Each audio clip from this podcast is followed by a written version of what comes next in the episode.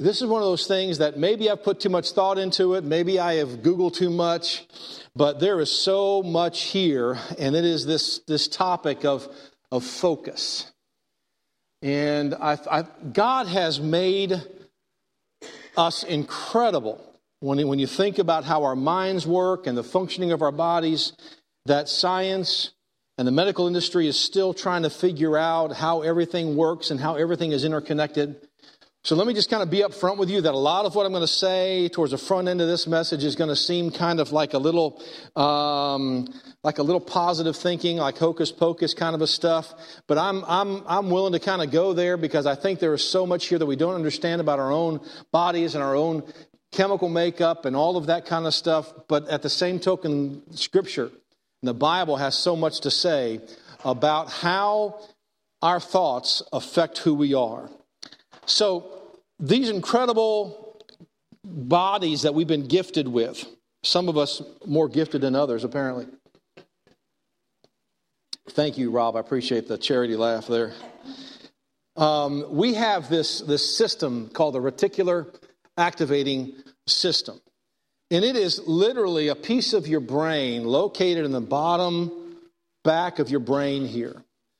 And the function of that thing is to filter what data goes into your thought making process. So, so look at these numbers 11 million bits of data are processed by your reticular activating system every second.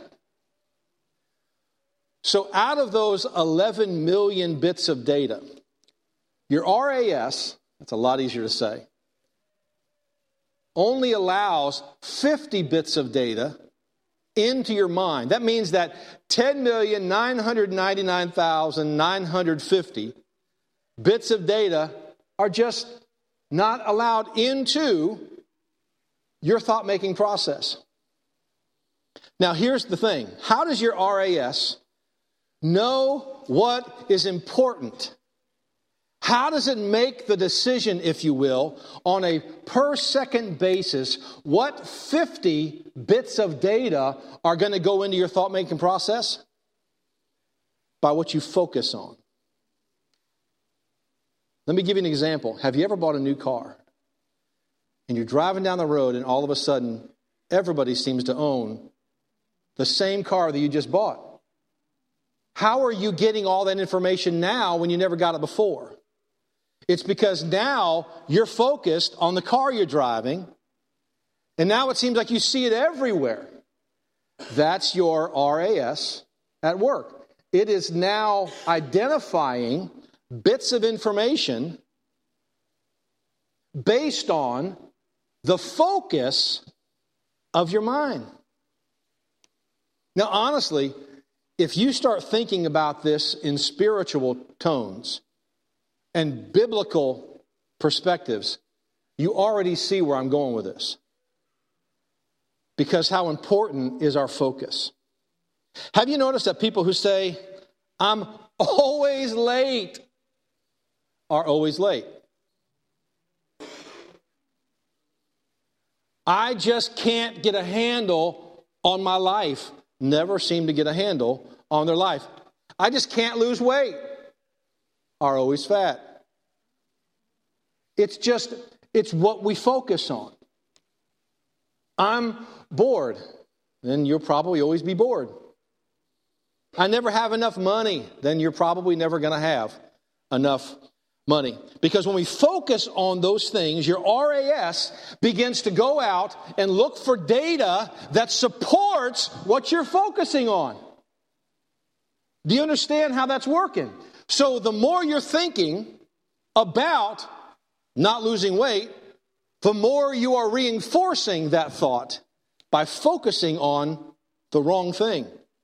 The average person has 70,000 thoughts a day. Now, here's the thing you only have about 10 or 15 that just keep repeating themselves about 7,000 times. So you understand that the ones that you think about over and over and over again are making you into who you are as a person.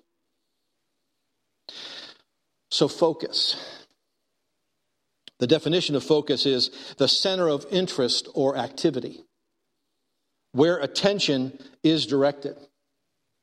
And the 2 Timothy chapter 10 verse 5, the second half of the verse, which I'm calling B, says this, bringing into captivity every thought to the obedience of Christ.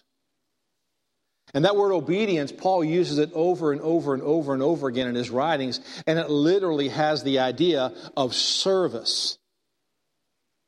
Like I am intentionally going to think the right things so that I can be of better service to Christ. I'm going to continually focus on the right thoughts, and it's going to change my behavior. What we focus on affects our mindset. Now, follow me here.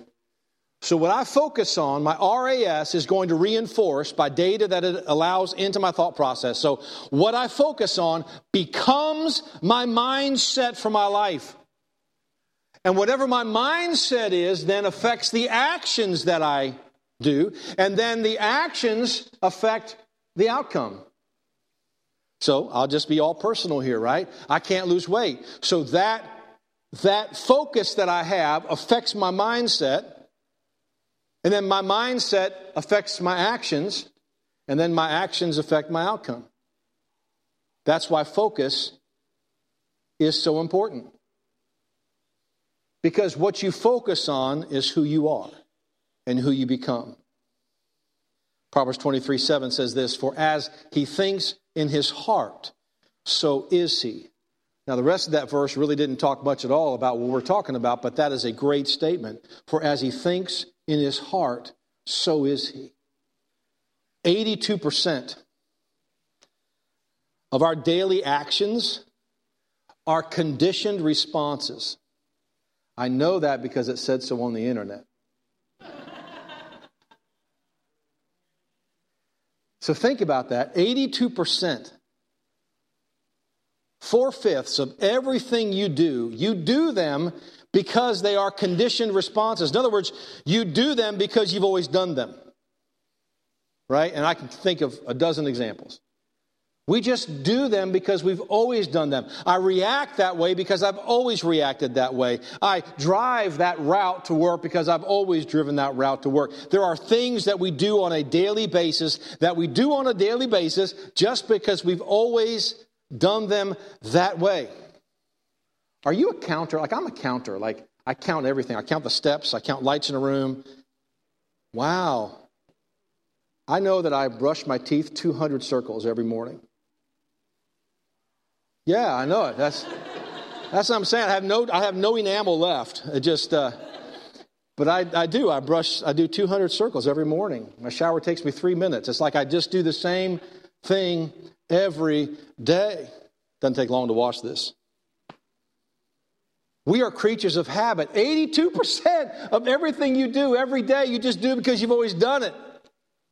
So if we want to change our life, Dave, that will be the last time you ever get to run the board back there.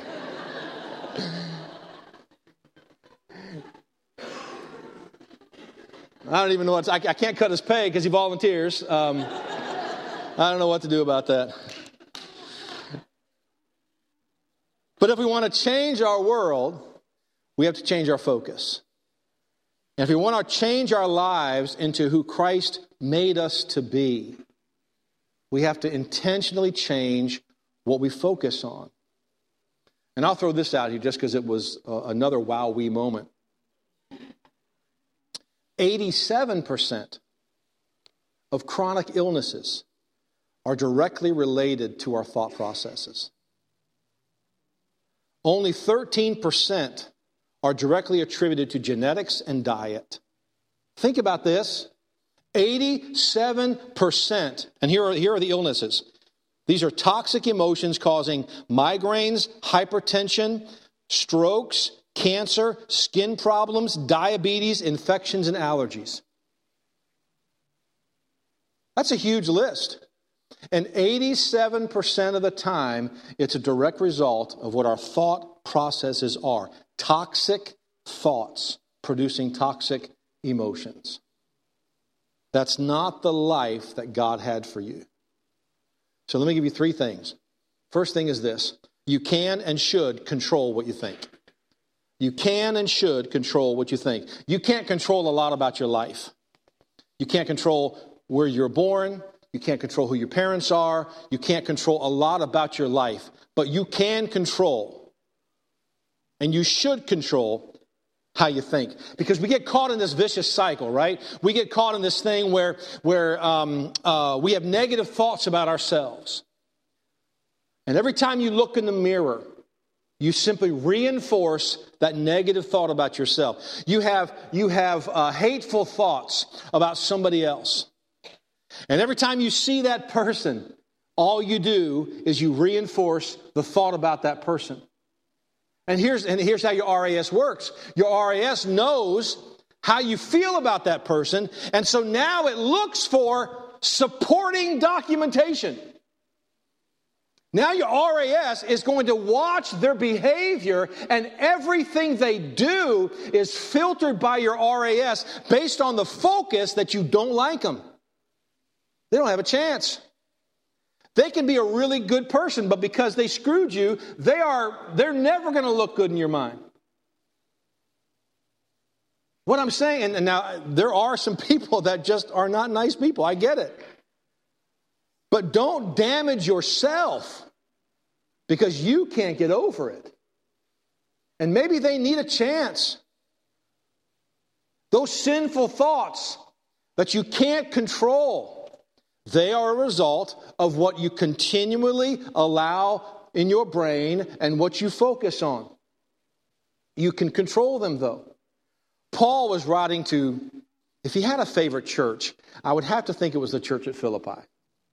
And he was writing to the Philippians, and in the fourth chapter, he said this He said, Finally, brethren, whatsoever things are, and then he gives them this long list of things to think about. I mean, now, tell me we're not supposed to control what we're thinking when you read this list of things that Paul told the Philippians to think about.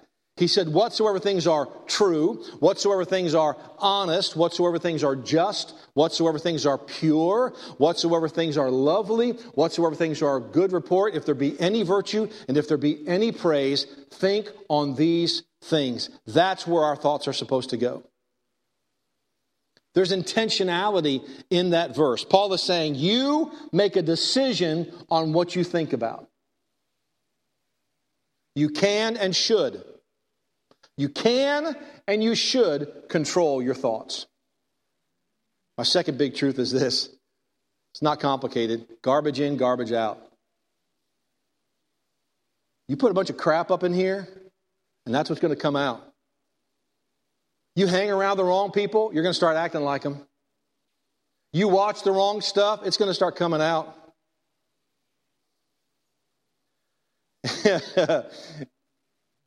Try being in front of people every Sunday.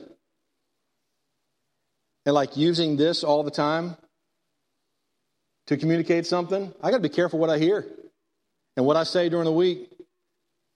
I already offend people. I don't want to add to it.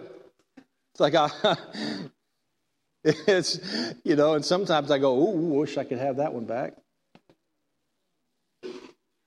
But what you watch, who you spend time with, where you go, what you read, what you listen to, all of that affects who you are. And it's training your RAS to filter out bits of information that create your thoughts. Romans chapter 12, 2 says this and this is just such a beautiful passage of Scripture. The verse before it talked about presenting ourselves to God, right? And then it says this in verse 2 and be not conformed. That means to fashion yourself after. Be not conformed to this world, but be ye transformed. That's the word metamorphosis, like, you know, a caterpillar into a butterfly. You need to become a completely different creature. By how? By the renewing of your mind. That word renewing is the word that we get renovation from. Don't you love those like renovation shows? like um, what's the Chip and Joanna one? Fixer upper, yeah. So you got fixer upper. What's what's what's Chip's favorite day? Demo day. That's what I'm saying. So when, when you're going to renovate your mind, when you're going to renew your mind, there has to be some demolition. You got to get rid of some stuff. Demo day. Now don't leave it that way. Okay? You got to rebuild. And by the way, just for all you people involved in real estate, it's not that easy. Okay? HGTV is not reality TV, just to let you know. It's not that easy. Because I have that budget, and my house doesn't look like that. Just saying. Transformed by the renewing of your mind that you might prove what is that good and acceptable and perfect will of God. A couple thoughts about that that just came up with. First of all, you got to remar- remove the harmful influences. And then, second of all, you need to install helpful thoughts and practices. The renewing of your mind garbage in, garbage out. Big truth number one you can and should control what you think. Big thought number two garbage in, garbage out. And big thought number three what you focus on will grow. So, what you spend time thinking about all the time, whether it's how much you dislike her, whether it's how much you don't like yourself, whether it's your sinful thought life, or whether it's Jesus, what you think about will get bigger. It's going to grow. It's just human nature. It is how God made us. And where we focus our attention, your RAS is going to provide more data to support that information. I've ridden motorcycles most of my life. My first vehicle was a motorcycle at 16 years of age. One habit I've never been able to get out of is if there's something in the road, I'm probably going to hit it. If it's a rock or a dead animal, I'm probably going to hit it. I have to really think hard because if I focus on it, then that's where I'm going to end up. I'm going to run right over it. So I have to like, I train my mind to kind of like forget about I ever saw it and then just like try and like go around it without looking at it? Because my wife rides with me now. She's really scared that she knows this about me. But it's like if I see it in the road, here it comes, here it comes, here it comes. Every time. I have to like train myself not to see it. If People say, I just know something bad's going to happen. Something bad's probably going to happen right? Because you're focusing on that. So you're going to see the negative, so something bad's going to happen. When you start feeling negatively towards somebody, it's funny. It's like a switch, right? It's like a it's like a switch. Uh, it's like um, if you go to a particular restaurant and you can love it, and then they do one thing wrong, and then every time you go there, you start looking for them to do the same thing wrong again. It's like we can't help ourselves almost. We look for behavior to reinforce our bias. Instead of focusing on your problems, focus on Jesus. Because if you focus on the problems, the problems will just grow. How about focusing God's goodness? And if you focus on God's goodness in your life, you're going to see more of it. You ever go to a nursing home?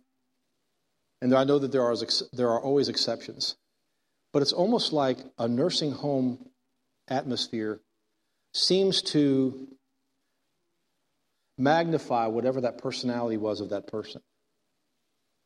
Right? They're either super sweet people or not so much. Right? They're the same people that's just become magnified because of they're in a place in life where they just focus on either the negative or they focus on the positive. Hebrews chapter 12, verse 2 says this looking unto Jesus, the author and finisher of our faith. The idea is that he needs to be our focus. The verse before that talks about onlookers in heaven, looking at the life that we're living and what's going on. And we're supposed to look to Jesus, the author and finisher of our faith. My suggestion is where your focus ought to be, it ought to be on Jesus. Focusing on Jesus doesn't minimize the situation, it just maximizes Him. Focusing on Jesus doesn't take the storm away, it simply helps you see the master of the sea. Focusing on Jesus doesn't remove the difficulty of the sin, it simply helps you see the sin killer, Jesus. Colossians chapter 3, verses 1 and 2. We'll finish with this. If you then be risen with Christ, seek those things which are above, where Christ sits on the right hand of God, set your affections on things above, not on things on the earth. Focus, people. Focus on the right thing. Focus on the right person. And it changes, it has to change your mindset, which then changes your actions and then changes the outcome. Let's pray. Father, we love you. Thank you for clear evidence from Scripture that you're working in our lives, and that you want to make something of the life that we have. And help us to recognize what that kingdom life needs to look like the kingdom of God and the life that we enjoy. And help us to focus on you and the life that you want us to live. In Jesus' name we pray. Amen.